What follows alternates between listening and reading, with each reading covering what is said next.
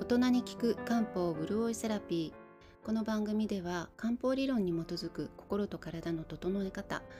えー大人にとって大切な潤いのお話を私由美子が中国茶にまつわるエピソードや日々感じたことなどを織り交ぜながらゆったりとお話ししていますリラックスタイムやお休み前のひとときにお聞きいただければ幸いです皆さんおはようございます今日もお越しいただきありがとうございます、えーこのポッドキャストは今のところ週1回のペースで配信しているんですけれども今後は時々ゲストの方をお招きしてお話を伺ったりしようと思っていますでその場合レギュラーエピソードプラス1つという感じでまあ週に2回の配信になることがあると思います、えーそして今日はその記念すべき初めてのゲストの方とのお話をお送りしたいと思います。えーお話の相手はルン大西さんです、えーもしかしたら私のインスタグラムでつながっているので、まあ、彼女のインスタを見たことあるっていう方もいらっしゃるかもしれません。でルンちゃんと私は大人になってからのお友達なんですけれどもたまたま同い年ということもあって、えーいろんな点で、えー共感できるプライベートでもお仕事のやり方とかもねいつも割とえープライベートであっても真剣にあの 話すことが多いんですね飲みながらなんですけどね。えで、えーとまあ、彼女の専門はカウンセリングとかあとメイク講師もされているので幅広くいろんなあの同年代の女性もっと若い、ね、女性の方々にも、えー参考になるお話とか共感していただけるお話を聞けると思います。なので、えー今日はえー今日のテーマは睡眠についてですで睡眠については改めて漢方的な視点でテーマとしても取り上げたいと思っていますけれどもるんちゃんのお話もすごくあの個人の体験として、えーすか参考になるお話だと思いますのでぜひお聞きくださいただねあのきちんとしたインタビューとか対話形式じゃなくって本当に2人で飲みながらおしゃべりしている中で切り取っているので、まあ、なるべく自然な形でお話ししたいと思っていてなので時々ろれつが回らなかったりとかねなんかきお聞き苦しい点がもしかしたらあるかもしれませんけれどもそこはお許しいただければと思います。それではどうぞ。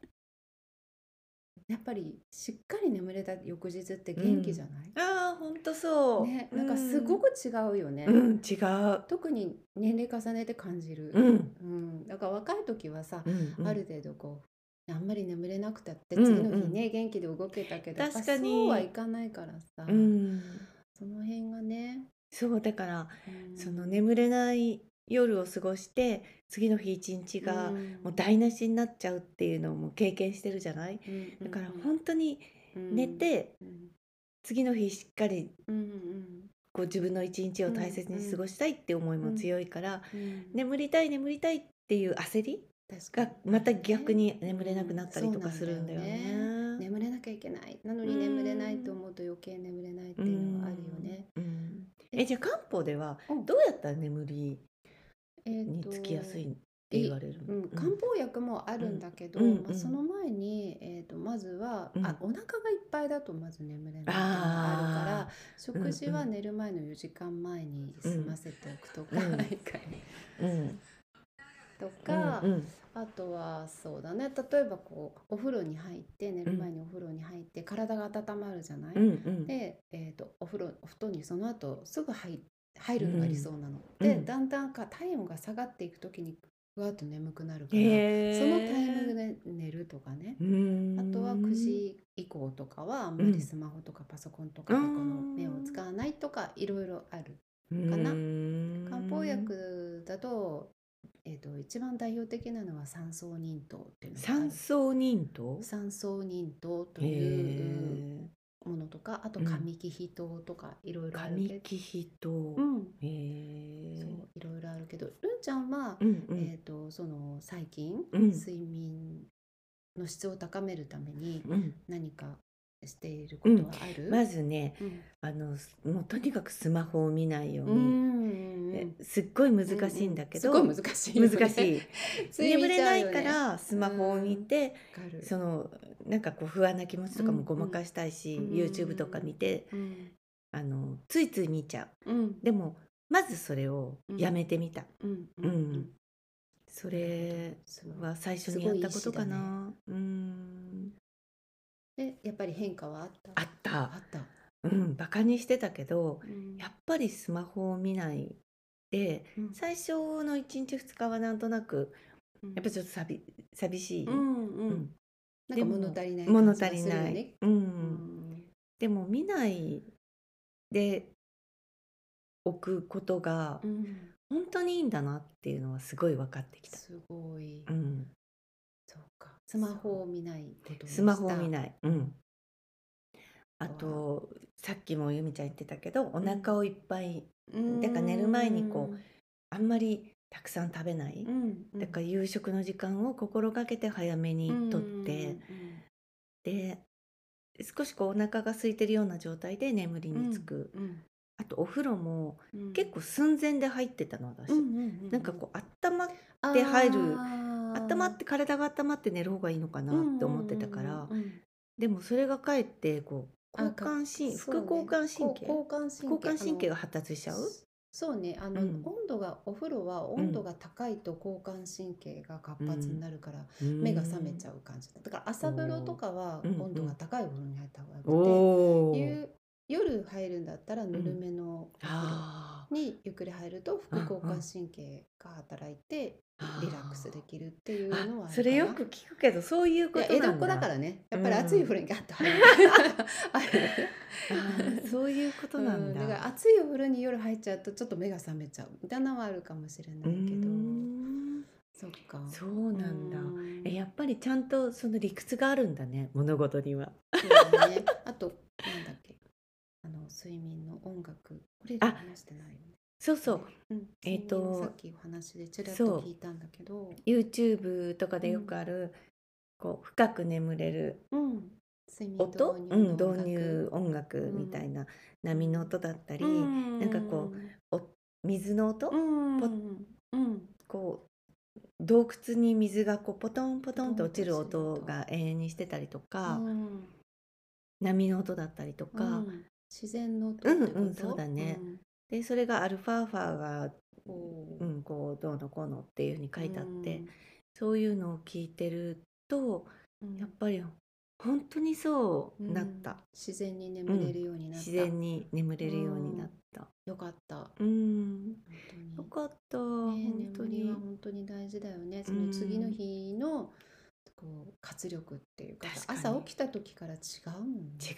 眠れたか眠れないかでうね。ん、そうそか。うなの。だから、うん本当はあのえっと心療内科うんうんとかに本当に行こうと思ってたんだけど、うんうんまずはその前に自分の生活の中でできることをまずやってみて、そうだね。うん、それでダメだったら行こうと思っそうてねなんかさ自分の中で心療内科にうん行って薬とかいただ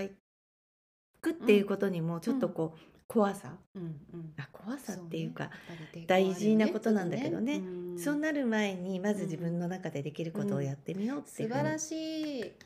思ったんでスマホを見ない、素晴らしい。うん、あとうんす寝る寸前にあうん熱いお湯とかに入んないとか、だねう。んそういうできることうんお腹いっぱい食べないとか、うん夜はねうんでまずは本当にできることをやってうんそれでもダメだったらしっかりプロの,、うんあの心療内科の先生とかそうにねやっぱり助けてもらうっていそううのはね大事だよね。。それもうんうんあの一つのオプションとしてね、うん取っておくっていうのは大事だと思うし。でも、さうんゆみちゃんの話聞いてるとやっぱりそのうん漢方ってうん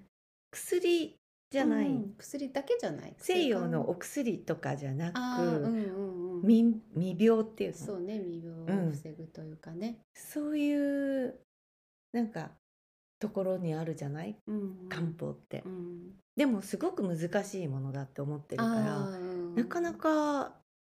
分かっているけどうんどう活用していいか分かんない。そうかもうねん。やっぱりどう取り入れていいか分かんないのうんそう、それはあると思うう。んやっぱりあの薬ってね、普通病院に行っうんて先生から「はいこれ飲んでください」っていうふううんうんに渡されて飲むものだからそんなにやっぱり詳しく薬のことってまあ調べる人もいるけうどんないじゃない。うんうんだからまあ漢方薬はうん自然の生薬が組み合わさってできているものなんだけどうんあのその中には身近なもの食事として取ってるものもいっぱいあるのね、うん生姜とか、うん生姜うんが生薬名だと生姜ってなったりして、なんかそういうのを知ってまあ一つでもいいから知っておくことでうん身近に感じてもらえるかなっていう気はしてるけど、うんそうねでもまあさっきのうんちゃんのその睡眠のためにやってることを聞いてて、うん意外とその寝る前にスマホを見ない方がいいっていうの多分みんな知ってるじゃない、うんでもなかなか当たり前だけどできできないっていうかそ意う志が良くてできないことが多いけどできない